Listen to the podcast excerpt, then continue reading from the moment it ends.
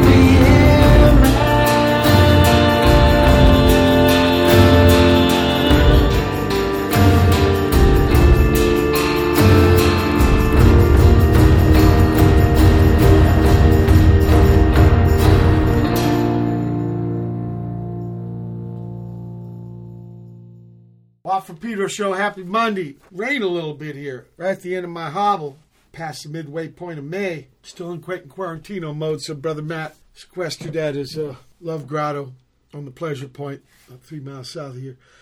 But I'm not completely man alone because the wonders of those software engineers in Estonia and their Skype invention. I got Will Johnson with me. Welcome aboard, Will. Thank you so much, Mike. Where you Welcome. talking from, Will? I'm here in Austin, Texas, yeah, where it's already a, about 95 degrees. Well, it's, not, not just around. 95 degrees, it's like 99% humidity. so it could be like 70 and still. That's about right. It's tough. It We're, can get tough there, but it's still a good town, good music town. Good. I was talking, uh, last cat I talked to from Austin was Thor. He's one of my dear friends. Yeah, great, uh, great he, cat. Great cat. One of, uh, one of my favorite people. I should talk about what we played. John Coltrane with when he was um, Miles Davis doing Milestones. Oh and my then goodness. Will Johnson with uh, "You Will Be Here," mine. Yes, now, sir. Now, Will, please tell me your earliest musical recollection. Oh my goodness! In 1974, my mother took me to see John Denver at the Mid South Coliseum in Memphis, Tennessee. And while that might not be the most punk rock show to go to early on, I was riveted by the energy in the place and just seeing live music. And uh, so she told me I never sat down the entire time. How old were you? I was three years old. And you remember that shit? I remember standing okay. at, at the railing on the front row of the second deck watching the show. I don't know if I remember anything about three. My mom said I painted the bulkheads with my own shit once. I went into a uh, phone booth and did a Superman thing, but in, just got naked. But I don't remember any of that shit. Look, what about the pad you grew? What what town was this? Oh, this was this, in Memphis, right? That's in Memphis, yeah. Yeah. so, uh, where come, did you grow up? I come from a small town called Kennett, Missouri, which is just across and up the Mississippi River Sure. from Memphis. Like Northwest. And uh, it's about an hour and a half from Memphis. It's a cotton farming, soybean farming kind of community, maybe 10,000 people. And uh, it's not really on the way to anywhere, not a lot to do there. So we played basketball and baseball and listen, figure it, out how to it make near music. the river? It's about 18 miles from the river. Because the river, there's a road. I mean, I think I 55 goes down, but there's a road called the Great River Road or some shit. That you Yeah. yeah, yeah. And I've, I've been on touring through there a few times. There's some native uh, reservations It is around Uh, there. it's yeah, I very- can't remember their names and stuff, but I've done uh, things like, uh, you know, you want to go through uh, Missouri and Arkansas to get over to Memphis on the I 40. Yep. Yeah. Yep. Yeah. That's probably So what this- you did. This So- is in the. This is. I always joke that this is in the part of Missouri that Arkansas didn't even want. It's in that little boot heel there, and uh, it's it's the part of Missouri that doesn't really make the brochures with the lakes and the hills and everything. It's just flat, as you can see. It's like extended Mississippi Delta. Well, it was probably floodplain from the river. Yes, sir. That's exactly and that right. means good farmland, but it's kind of dangerous if, yeah, to jump the. It's also on one of the most volatile fault lines in uh, in the world, so the rent is cheap. You mean there's earthquake? oh, because of this fracking shit? The New Madrid fault line runs right through there. Okay. And when that thing blew in the, I guess the 1800s, it really, really shifted the flow of the Mississippi. And some even say that it reversed the flow in certain sections. Um, Well, sometimes it's just going to jump out anyway, you know, d- depending on f- how full it is and stuff. And, that's right. That's uh, right. And also, there's the Missouri River. I mean, th- th- that's all intense stuff there. Uh, but but what I want to know is, in the pad you grew up, was there Yeah. musical instruments? There was not a lot going on as far as music went, just because uh, kids were kids were mostly into sports. I was one of the weirdos, I guess, that got a pawn shop drum set early on and started learning records. What about what from- about your folks? Did any of them play? Uh, yes, a little bit. Not seriously, but a little bit. Yeah, but uh, what? Just, you know, What, what? a little bit of piano here and there. But So my there mom. was a bought- piano in the pad. Yep, there was a piano in the house, and then when I was nine years old, my mom took me to the pawn shop and bought me a hundred dollar drum set, an old late '60s Rogers kit. Now you And- never you never uh, were asked to do piano lessons. Yes, I did. I took piano lessons for six years from a lady named Bernice Crow, who is Sheryl Crow's mother. How was the Uh, experience? we went to the same church and everything. It was great learning piano. I didn't I, I didn't really warm up to it until about 2 years in, but I started realizing the value of the melodic structure that it gave me Now, and how it how old was this before the drum set? this is yes, this is before the drum set. This is about age 7. So what makes you want to switch from the piano? Because you know, in, in the old days, Yeah, piano was in the rhythm section with the bass, the drums, and the guitar. That's right. Yeah. because very percussive in a way. So, but but but I'm curious, what made you want to switch from piano to the drum set?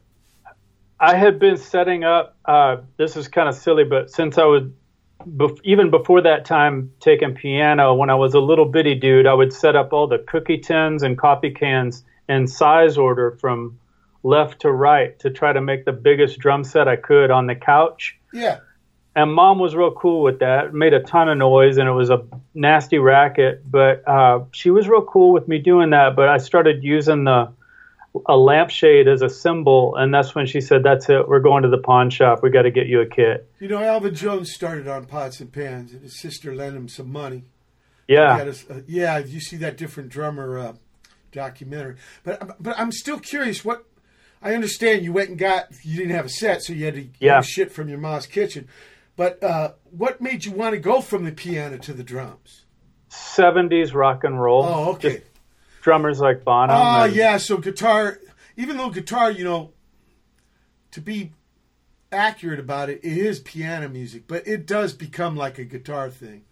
You're right. Yes, definitely. And the guitar followed the drum thing about six or seven years later. Oh yeah, yeah. Okay, okay. So let's talk about school. Did you do like the choir, the marching band, or shit like that? Yeah, I did some marching band stuff through high school and even the first year of college up at University of North Texas in Denton. Yeah, I Um, know Denton, a music school. I, I got Yep. to play there once, and I asked. In fact, the last guest I had on went there. I Uh, saw y- I saw you play there at the University Union in 1993. Yeah, when I asked for that uh, set list paper, they gave me paper with staff, you know, for writing scores. yeah. Yeah, Yep. yeah. So, uh, where did you play in the marching band? Uh, One of I the played- drums? I played the saxophone. Oh, wow. Okay. Okay. I had I had a real sweet mullet, and I needed the instrument to match it, so I went with the saxophone for a little bit. And what? Alto, tenor? Tenor. Okay, John Coltrane. Yep. And uh, I didn't study music at North Texas. I studied English, but I went ahead and did the marching band thing just to kind of keep keep the music thing moving as I looked for a band to play drums in. And Okay. so, as you know, Denton's a big music town, and uh, Just So- north of Dallas. It's not that far. yep, 35 miles or Yeah. so. Now, I'm curious. Uh, why didn't you do drums in the marching band?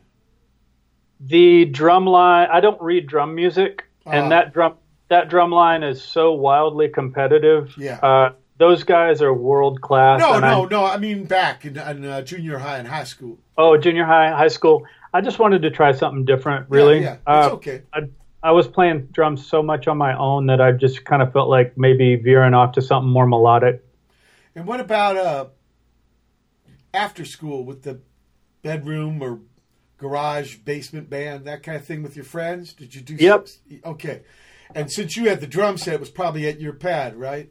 That's exactly right. Okay. and even though a little town in Missouri, there were some people wanted to play at school, right?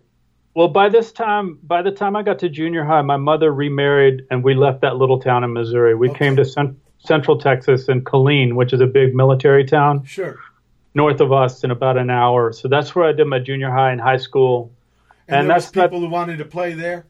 Yep, there were people, surprisingly enough, wanting to play there, and it was the classic, you know, leave your name at the music store bulletin board Oh with a couple, yeah, yeah. couple of tabs just to try to find people. Oh, so that, they weren't they weren't like guys you went to school with. uh, one of them was, but the rest of them were not. Okay. So I found my guitar player and kind of my kindred rock and roll spirit in high school, and then we kind of we started searching through the general population of Central Texas for people to play with. Yeah. It's not as north as Waco, right? No, it's between. Uh, it's kind of between Austin and Waco. Okay, because there's a place that J Mascis took me to to, to get like it. Le- oh, Levi's service service Oh, um, center or some shit. It was, it was an old gas station turned into a clothes store, Oh, you went to the Style Station. style station. Yeah, that's between Waco and Hillsboro. That's Okay. third on the west side of 35. right, right. Okay, Yep. okay. My memory isn't the best sometimes. Will. I'm sorry. That's all I want to play uh, uh, just to know when you've been dreaming. I would walk a thousand miles just to know that you've been dreaming. And I would steal a thousand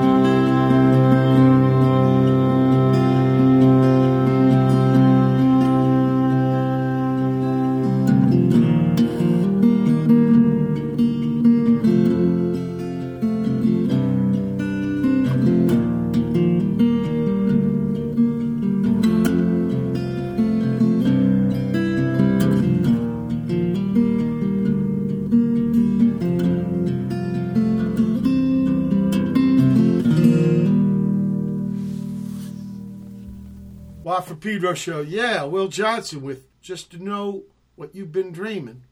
After Yes, that, uh, brand new from Phew. This is uh, a tune called Drone that was from her tour. This lady's been around since the 70s. Uh, Ksolita, she's been around since. Uh, by the way, thought, uh, Kay, I got an email from Slim Moon at Kill Rock Stars, and they want to do a vinyl version of the Justamente Tres album. He's in uh, Nashville now. Oh, cool. Yeah. And Mike Rugnetta after that with Full Depth. Lorn Pause. They're both out of New York City. And then finally, South San Gabriel with Alabama Crusade. You know, uh, SGV, right? Uh, it, out here in uh, Southern California. Uh, really, uh, a lot of Asian immigrant. Yeah. Do you know that? Because I didn't know. I don't. When, when I hear San Gabriel, you know, we call it the Inland Empire and shit like that. Yeah. But I, I think it, it's not. Is it the same one? It is named after a river here in central Texas. Ah, but they, they, that's what this this valley's named after too. There's the San Gabriel. Aha. No. But you know what, Gabriel? In fact, they uh, they renamed the natives uh, Gabrianos here in Pedro, the Tongvas. Oh, I the know horn. I think it's because of the horn, like you hear in the the, uh, the trumpet call or something. Ah, Yeah, I so- see. So maybe it's a popular name all over. I, I, I thought it was a parallel. I thought it wasn't the same place. It's a river. There's also a North San Gabriel, but there was something more romantic sounding to uh, South San Gabriel to my eye, at least. So we called the band that. You mean like two forks? Yep, they they, they split at a certain point, uh, and Yeah. I'm not sure where. I feel like it's the east side of 35 a little ways, but at any rate, there are two San Gabriel rivers Yeah, that run. like in Nebraska, there's two Plattes. Yep, that's right. Okay, this is what we learned from touring. Huh? Yeah, that's right. Country. Okay, now does this band have a name? This after school band? The, the the high school after school band was called the Benjamins, The Benjamins. and we put out two cassettes in 1988 and 89, and then Well, I want to know about your first gig. oh man, first one ever. You know what? Speaking of first things, I forgot to ask you. What was the first record you bought for yourself? ACDC's Back in Black And what was the and the first gig you saw was at three, right? at three. Yeah, John Denver. Okay, okay. now let tell me about the first gig with the fucking Benjamins. Oh my God, we played a county carnival, and there was a big garage door behind us. You open it up, and it just smells like manure blowing through the place. Oh yeah, Uh, County Fair. we were. Uh, it was about I don't know 95 degrees in there. We probably played to about 20 people, and it was the biggest show of our lives. We got paid grown up money. We got paid two hundred dollars in 1989 For your first gig. For your first gig. For the first gig, Now, we got now paid, what kind of material? Did you do uh, copy songs or did you guys play your own songs? half and half. We played half our own stuff and then half covers. Now, you were the drummer man, right? Yeah, that's right. Now, did you were you involved with the composing? A little bit, a little bit. uh, what's, in what- that. what's your idea on that, Will, about drummer men? or women being Composing? No, because you know there was a big Chico Hamilton, a drummer, big influence on George Hurley. In the '60s, tried to get songwriting credits. The yeah, drummers can't write songs. Yeah, they always say what's the best, what's the last thing a drummer says before getting kicked out of the band is, "Hey, can we try one of my songs?" And uh, very fortunately, I was in a couple of bands early on that were willing to hear me out, and I would at least come up with guitar melodies. I wouldn't come up with lyrics. I figured the singer's got to stand up there and own that every night, and I don't need to literally put words in their their mouth. You mean like But- sock puppet? Yeah, I didn't want to do that. I didn't want to. Uh, You know, George Hurley. If George Hurley saw somebody picking his ass, he'd he'd say hand puppet. George is So- very quick on the. No, no this what I was trying to get at, Will. yeah, I, you know, Charlie Mingus when he composed, right? He used the Yeah. piano. Like his first song was uh, Mingus Fingers, right? He Yeah. never composed, and he's a bitchin' bass player, right? But he did not write on the. So I'm wondering about using the drums as Yeah. a composition tool. Were you were you hip to that? Because th- there's a lot of uh, bass player too. I mean, that's where you put the retarded friend. You know, it's like right field in little league, right?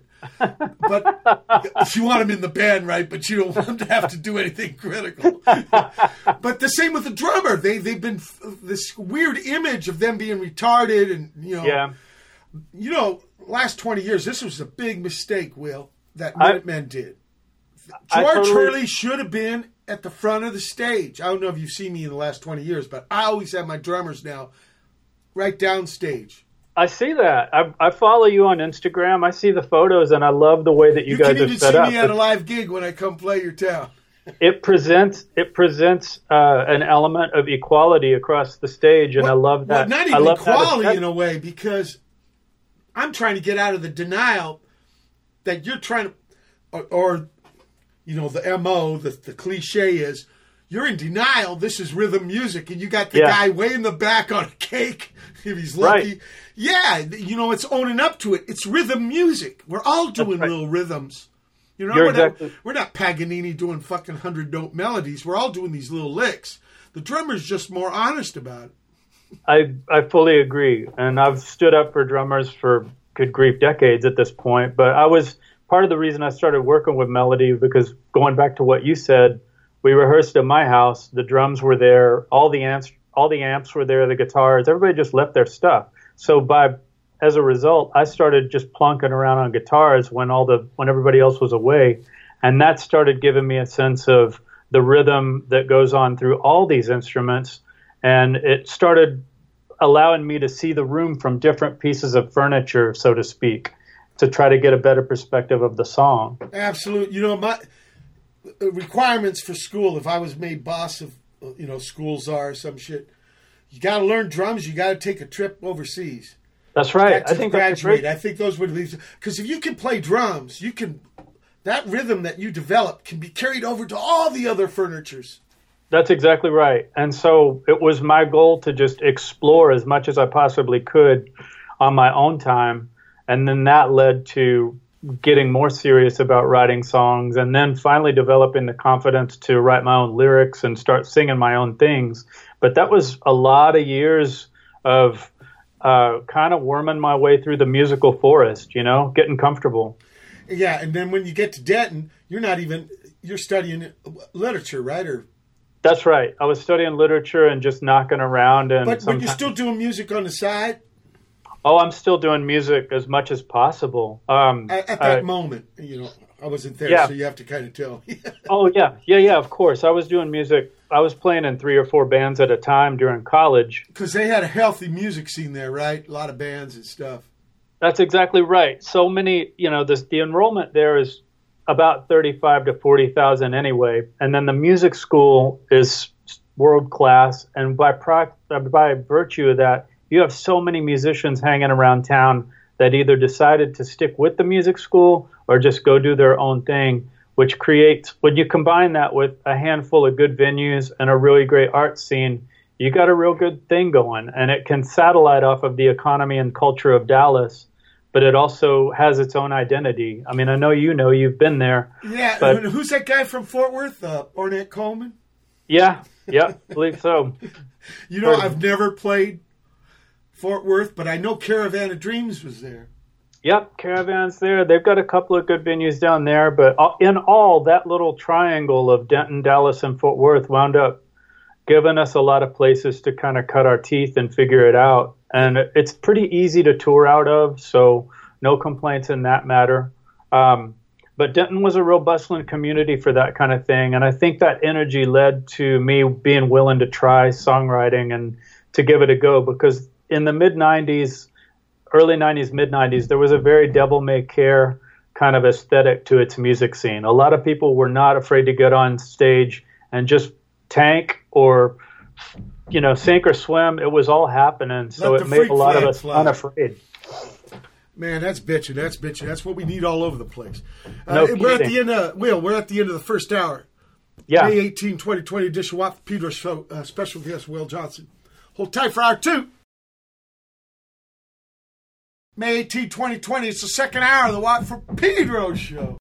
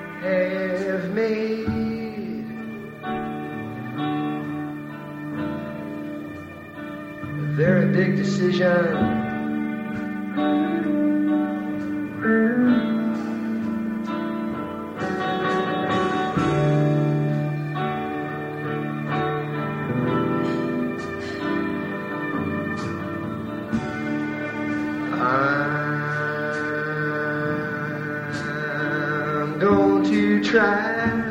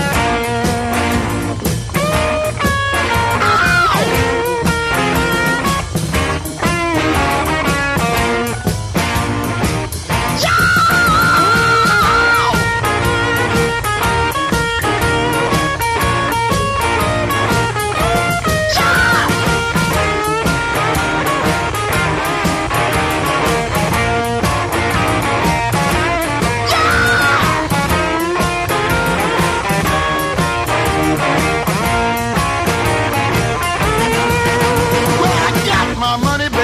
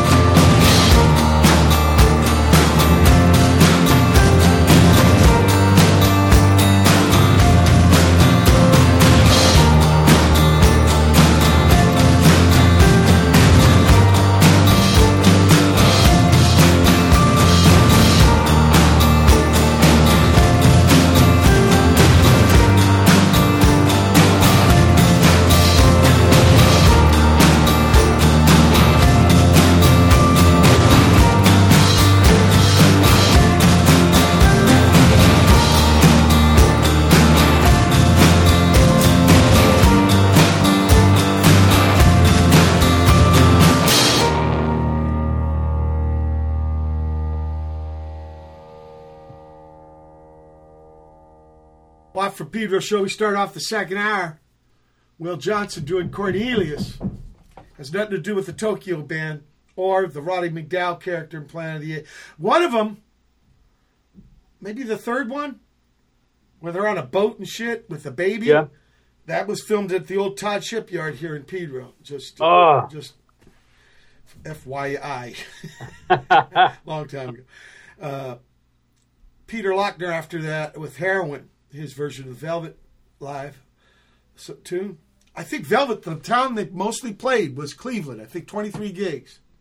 Oh And my like Bob. Quine recorded a lot of them. I think every one. The, the Voidoid guitar player with Richard Hell Uh, Barrence Whitfield, The Savages, out of Mass with I'm Gonna Leave You. Travis and Shook. We had uh, Chandler Travis on from uh, Cape Cod. Cape Cod. Doing Samba. That was his Travis and Shook band. Uh, opening, he told me about doing tours opening for, uh, that guy D. Boon liked? Uh, uh, stand up comedian guy. George, uh,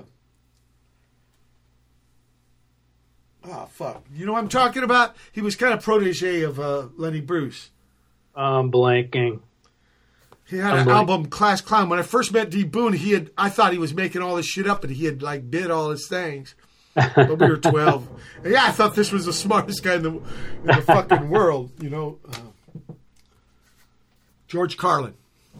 Okay, George Carlin. God damn Yeah, him. Carlin. See, I don't let it go. Will I chase it down? The fucking Alzheimer's okay. gonna have to strangle my uh, bilge pump after that with Thags Spain on the leads, and then Will Johnson with call, call, call. So, so Will Johnson is a drummer man, a piano man, a marching band sax man, but wants to become a songwriter man.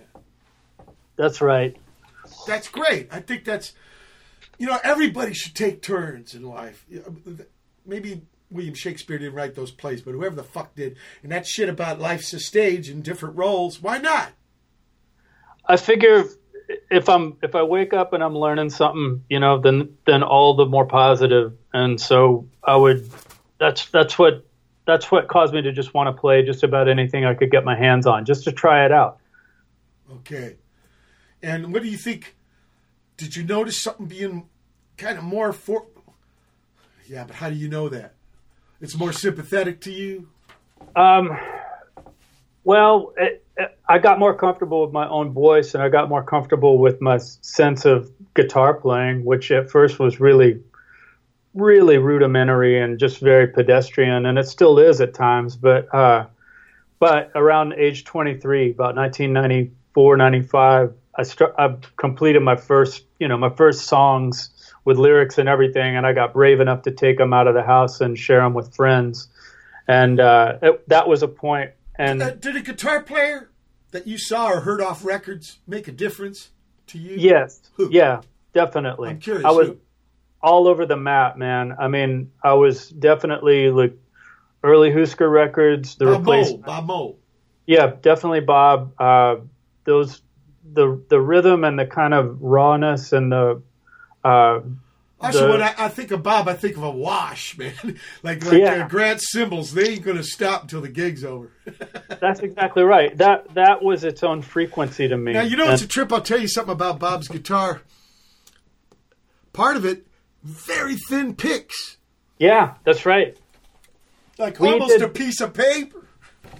We uh, Bob and I have done two tours together in the last nine months. Oh, And- wow. I didn't know that. Yeah, Well, yeah, we toured around the Midwest and the South, and then again in the Northeast back in January before all this stuff started happening. And you know, you know, he spends about six months a year in Berlin now. I saw him last summer when I was helping Flipper. that's exactly right. He's over there part of the time, and then in San Francisco part of the time. But he's playing those solo shows, as I'm sure you know, just about as loud as he would with a band. Oh, yeah. Uh, and and that's that's but it's a it was a reminder every night that oh man this sense of rhythm and this sense of vocal melody had a lot to do with with all with the reason that I tried this and of course there were the other go-to's like Neil Young Elvis Costello but really for uh, for the early 80s you know like it was people like Mould and Westerberg Now, and, do you and know? Do you know that me and D. Boon put out the first Husker Du album? I did know that yes It's called and, Land Speed Record. and I discovered It's coming that on. It's coming on fucking forty years. I can't believe it. I, I mean, Look, I'm gonna play here. Uh, gas blowing out of our eyes because they are. There was gas blowing out of our eyes. Just to make matters worse for the night. So we destroyed everything in our sight. We did fine. We did fine. We did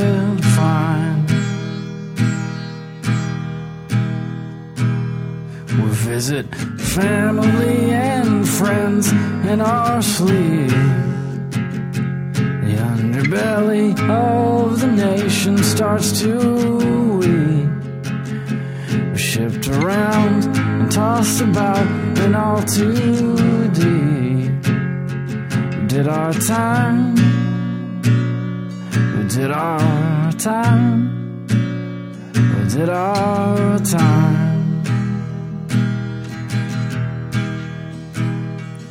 Desperation, it sweeps the countryside, contradicting the standards we'd abided. We shut our mouths and think our thoughts to keep in stride. It's hard to hide. It's hard to hide. The cancer dropped on the camp early this morning. The blisters free, and the bandages were torn.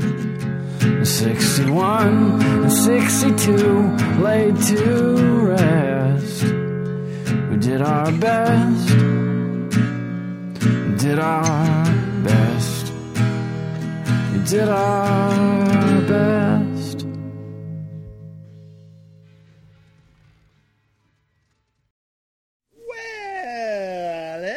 everybody falls for the singer. If only because they love to singer. If only because they love to swinger. From the rooftops of stardust making out with the moon. Yes, everybody loves the singer. If only because they love to singer.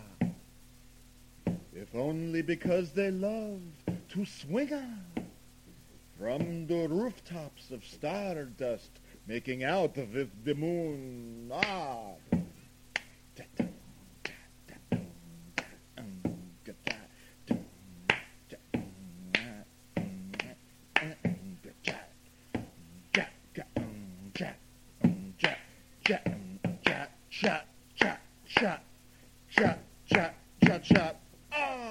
Can the guitar player do without the singer?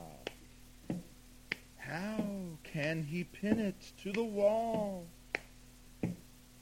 What can he cry?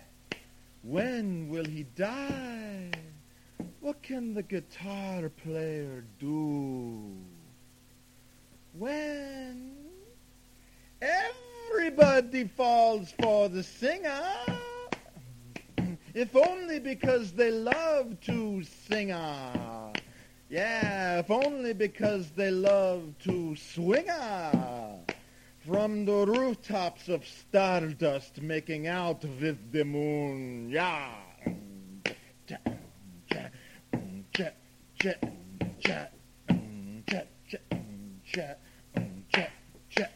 Well, what can the guitar player do without the singer? How far can he go?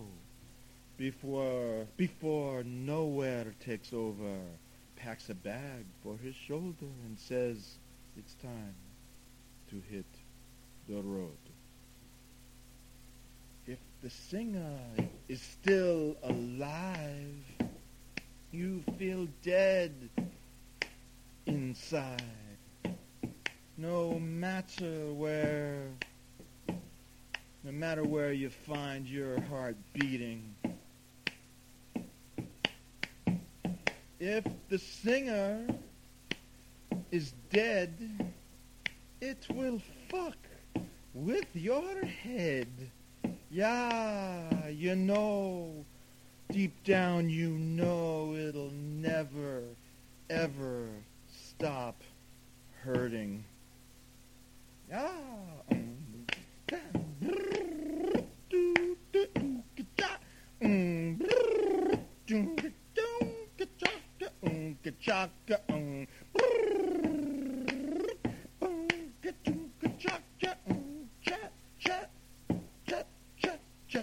Well, sometimes the singer will puke into the mop. Sometimes the singer will let the acid drop. Sometimes the singer will admit he's old, a man, and then have the nerve to say, fuck you.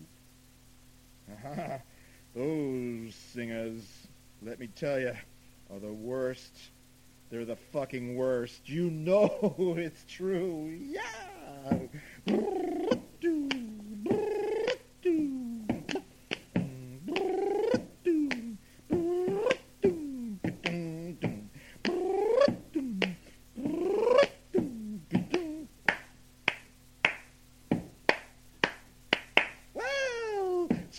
Sometimes the singer will take a swinger at the drummer.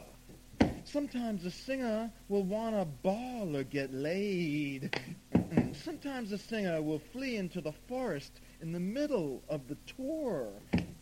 Beware the singer who will sing only after getting paid. Yes, Sometimes the singer will sing the word crime a million times in one six minute and 66 second song. I've known a hell of a lot of singers. Folks, this list could get pretty goddamn long. But, in conclusion, and to cut the fucking list down, I will merely say, once again, that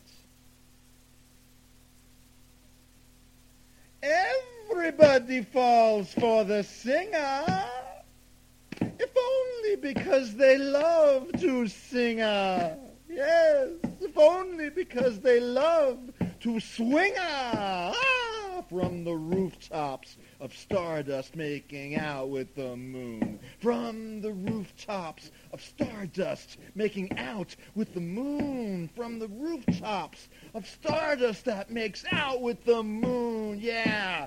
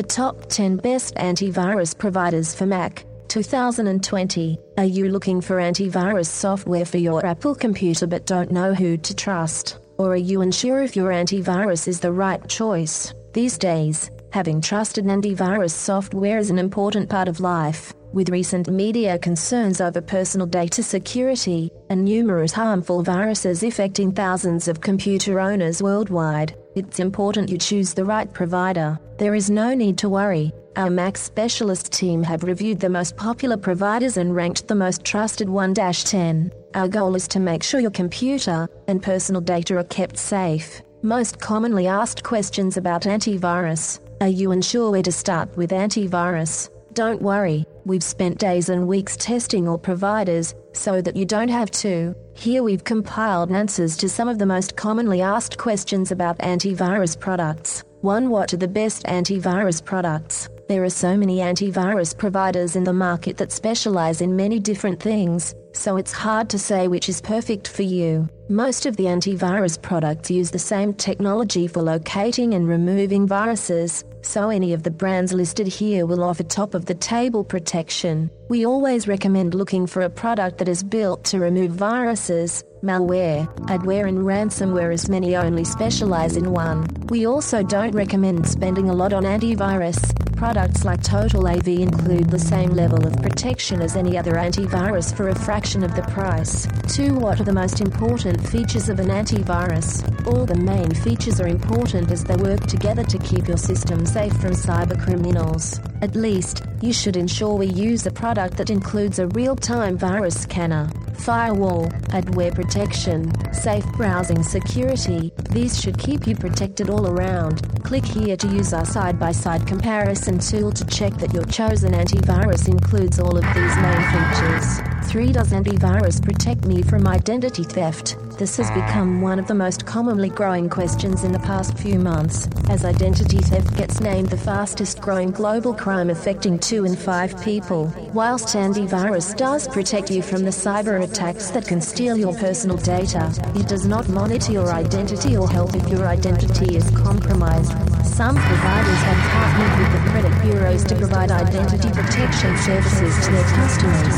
For example, this had a major influence on Total AV's number one ranking. They provide full identity protection and credit monitoring to their premium customers.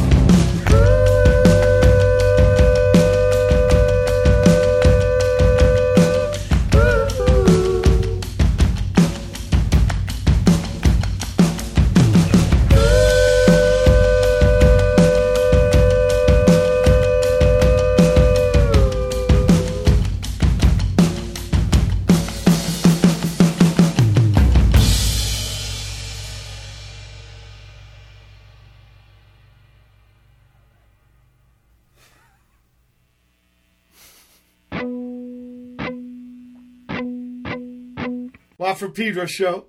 Gas blowing out our eyes. Centro-matic. Everybody f- falls for the singer. Old man, fuck you out of Knoxville. A bark from Knoxville. Well, that's where they live now. They're from Mississippi. But Oxford, in fact, that's a town I got to play one day. Yeah, that's a good time. William Faulkner, right?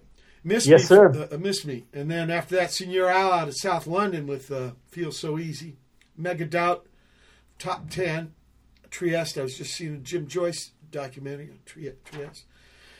When he went back, it really bummed him out. He liked it the first time he was there.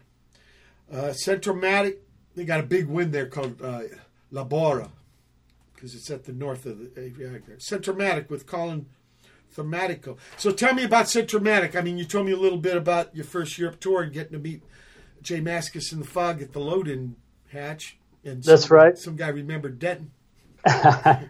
so, uh, and, and you are right that the J Mascis and the fog and later, uh, right uh, soon after that gig, playing with Ronnie, uh, led Yeah. to the Stooges uh, reunion thing. Ronnie and Ig hadn't talked in 29 years. Uh, Will, uh, when, Yep. what, what, when does Centro-matic come along? Centro-matic came along in about the spring of 1995 as a just a home recording project. I had an old Tascam 424 and started just screaming songs into it, and uh, shortly thereafter released a couple of cassettes and seven inches. But there was no band until the winter of 1997. Uh, so we started playing out with the full four piece in the winter of 97 and put out 12 or 13 full length records and Jesus. went all went all the way with the same lineup until December of 2014. So just a little bit shy of 18 years and 12 records. And uh, You know who did 12 records in 17 years? who? Captain Beefheart. Oh, There's I a great book by Mike Barnes on him. I- and you can go through that. He talks about recording every fucking song. You can go to youtube.com and listen to all the fucking Beefheart songs as you're reading about this shit. And he's got recall. He had recall on all that stuff, huh? You could tell. He could walk you through it. Well, Mike Barnes, Yeah. he wouldn't talk to the cat, But he, a lot, he talked to a lot of people, like all the drummers, John French, Art Tripp, you know, Zoot Horn Rollo uh, on the guitar, and Yeah. Rocket Morton, all those guys. But the cat wouldn't talk to him. But he uh, did lots, a buttload of, uh, even uh, Howard Berman, the guy with, who wrote lyrics that everybody thought was a fake dude off the first couple records. hmm Yeah, yeah, yeah. I, I recommend it, but uh, that that was pretty prolific, and it started out as a one man band. So what you got gigs, and you needed a bunch of guys to to make the gigs happen, right? That's right. And we were all between bands at the time, and these were three guys that were already three of my dear friends, and we just happened to be uh, quote unquote free agents at the time. And so the first two or three shows, I, I we didn't even rehearse or anything. It was like meet down at the club. These are the chords. I'll see you on stage. Whoa. And so uh, we we played our first two shows without a proper rehearsal, and then finally we got around to actually practicing. But uh, that's how it came to be. I'm to glad be. you said that because I've yet to hear a basketball player say, "You know, I'm going to go to the gym and rehearse some hoops. I'm going to rehearse some hoops." I mean, why why are some musicians afraid of that practice word? It sounds too like little kid or what? So, pra- yeah, it's rehearse sounds like fucking actors. I know it's only semantics. Will ain't a big deal. And I but I love that. I mean, there was there was something about it that was very. Uh, I had come from bands that had rehearsed and rehearsed and rehearsed, so it was time to do something that was a little bit less predictable, I guess. And so um, we all met down at the venue. We started playing shows together, and I don't think there was ever really a formal ask for everybody to be in the band. We just kept showing up for each other, and so we did that for about 18 years. Same lineup, a lot of Europe tours, a lot of U.S. tours, and finally time came in late 2014 Can where I ask lot- you, Will, where did the name Yeah. come from? It is the model name of an accordion that I own, made in Italy. Okay. so it's a musical. It's a musical word. It is, and I needed a name to. I had masking tape over all these cassettes that I was recording at home, and I needed a name to identify those cassettes. So I just kept writing like Centro-matic 1, Centro-matic 2, Centro-matic 3 on the cassettes, and it just stuck. That's great. like the, the the whole series of the eponymous Centro-matic. Look, Yeah. we're at the end of the second hour, May 18, 2020 edition. Watt Pedro Show special guest Will Johnson. Hold tight for of three. May 18, 2020. It's third hour. Watt for Pedro Show.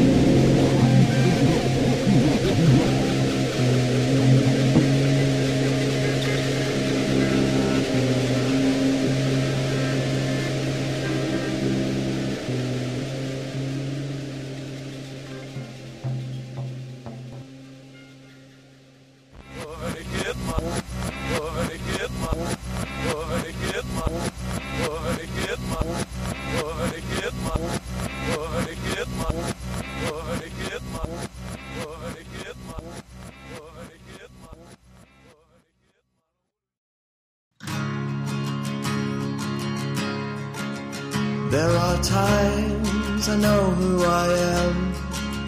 There are times I know where I've been. There are other days that I don't know anything. And in those moments away from you, will you meet me in the sky?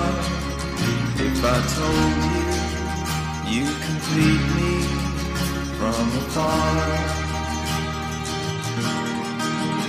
There are times that I don't feel pain, but they pass so quickly away. And I realize I'm shattered beyond the trace.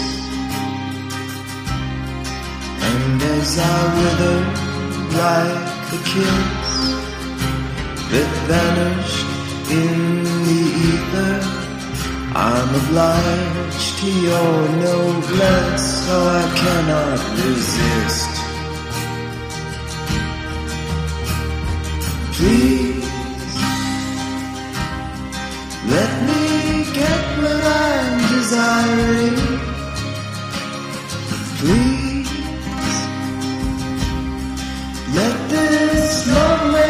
Crazier than I already am.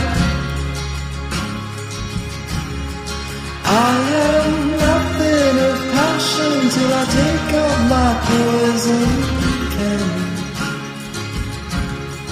Just to write you a song, song.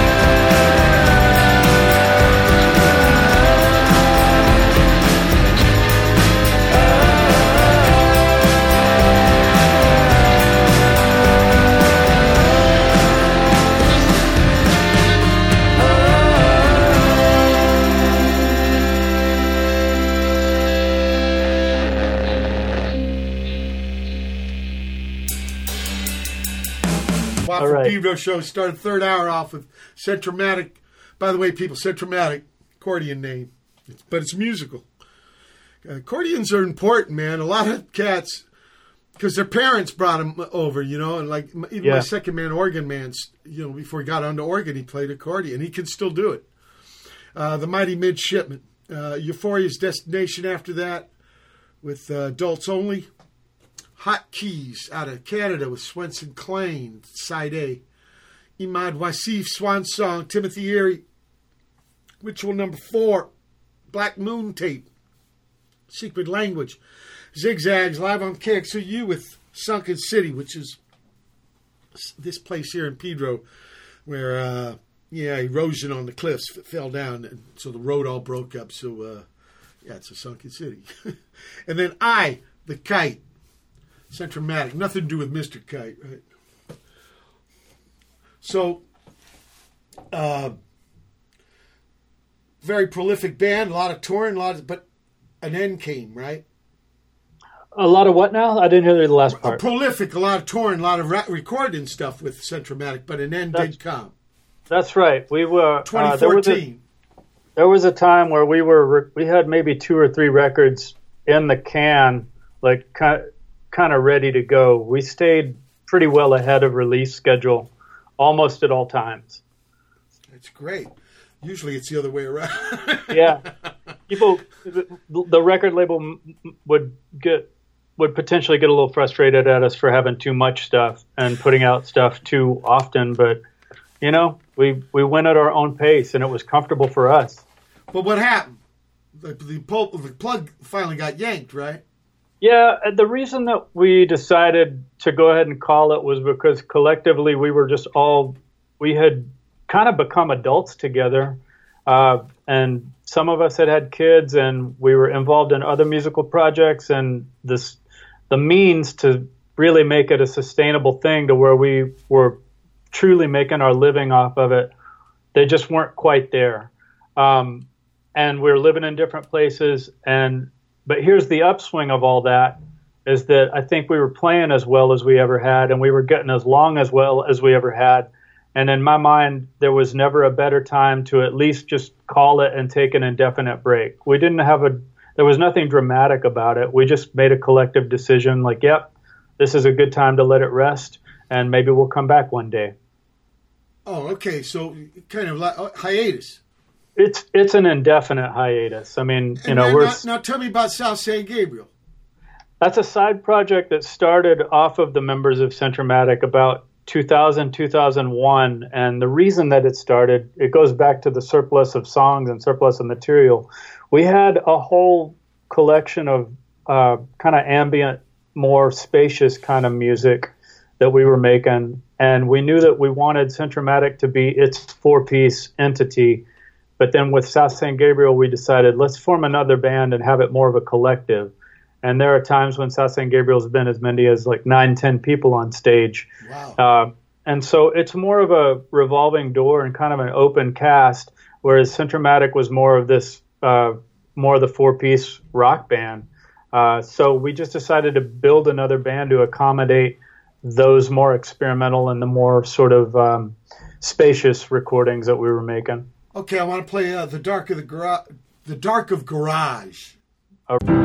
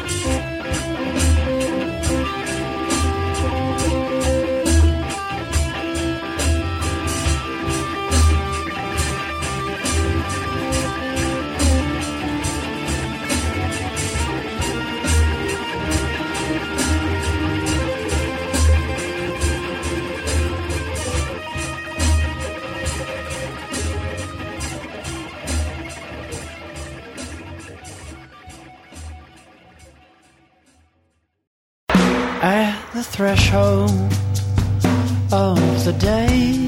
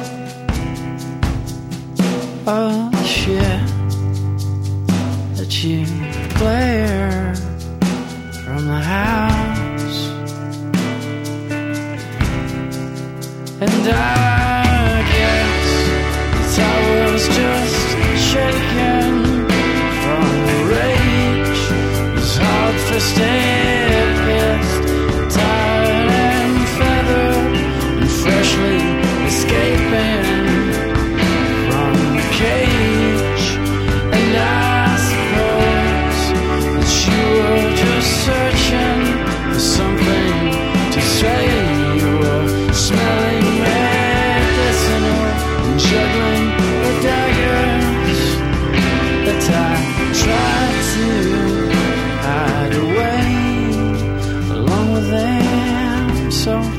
pictures that never once met my demand.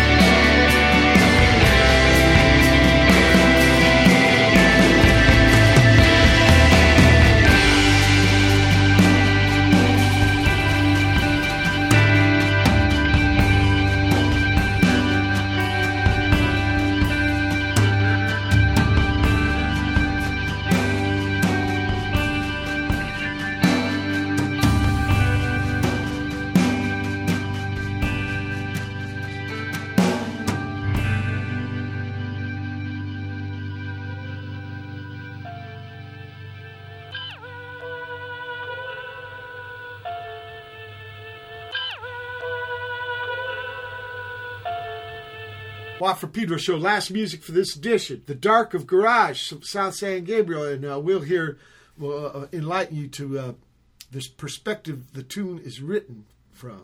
The way that that record got written was that uh, the summer of 2004, I was in my little rent house in South Austin and challenged myself to write one song from the perspective of a cat and try to explore, again, things kind of from the other side of the room, you know, so to speak, emotionally. And so that led to another song and another song. And gradually I just filled out a record that explored this relationship, functional and dysfunctional, between this human and their cat. And the whole thing is written from the perspective of the cat itself. Have you ever read uh, The Master Margarita? Uh, no, no. Mikhail uh, Bulgakov. I'm taking I, I, notes I recommend now. it. There's a there's a there's a cat named Behemoth, and uh, he likes drinking. And- Master and- Margarita. The Master and Margarita. Okay, great. You'll dig it. It's it's Um, it's an intense. It's kind of two stories going at the same time, but I highly recommend. Uh, Awesome. Henry Kaiser doing when you your work speaks for itself, part two of five, and uh, Groove Crater, Groove Crater method.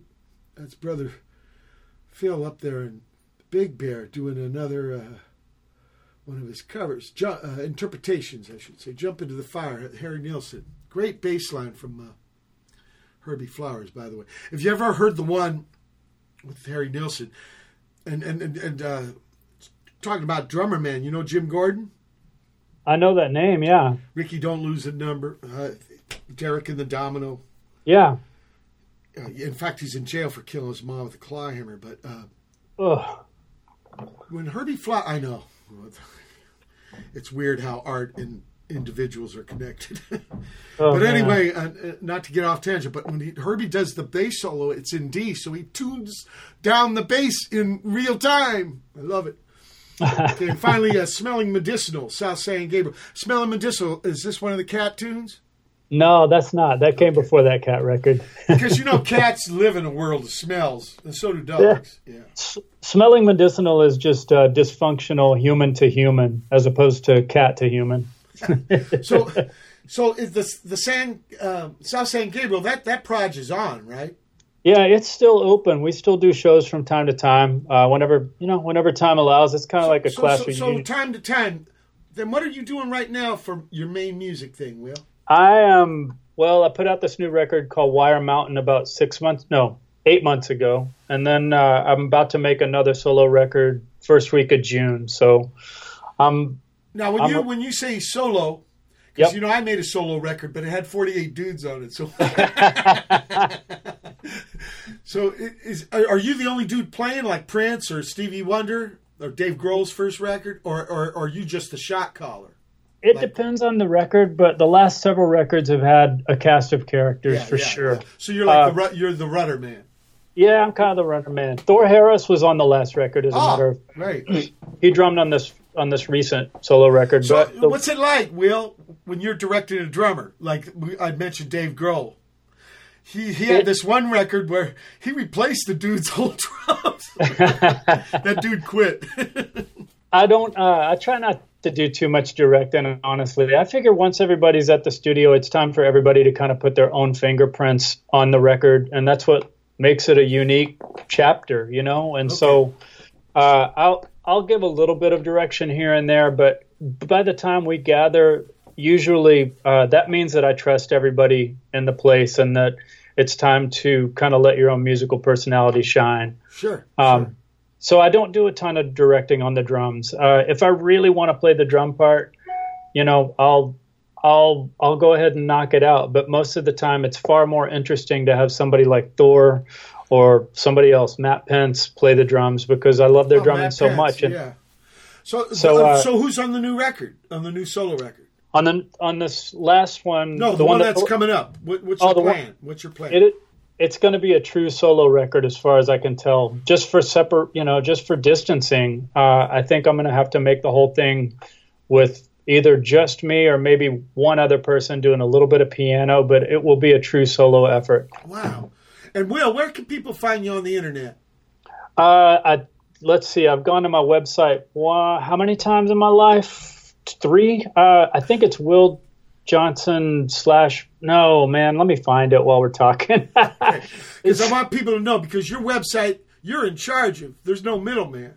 well, I got I got a manager up up in Illinois that helps out with a lot of my website kind of stuff. Yeah, Actually, he's, the he's face. different than Mr. Uh, Zuckerberg or Yeah, it's it's not quite that. Okay. It is. Uh, let me find it real quick if you don't mind. Um, but it is. Uh, there's definitely the Facebook page, which is Will Johnson Music.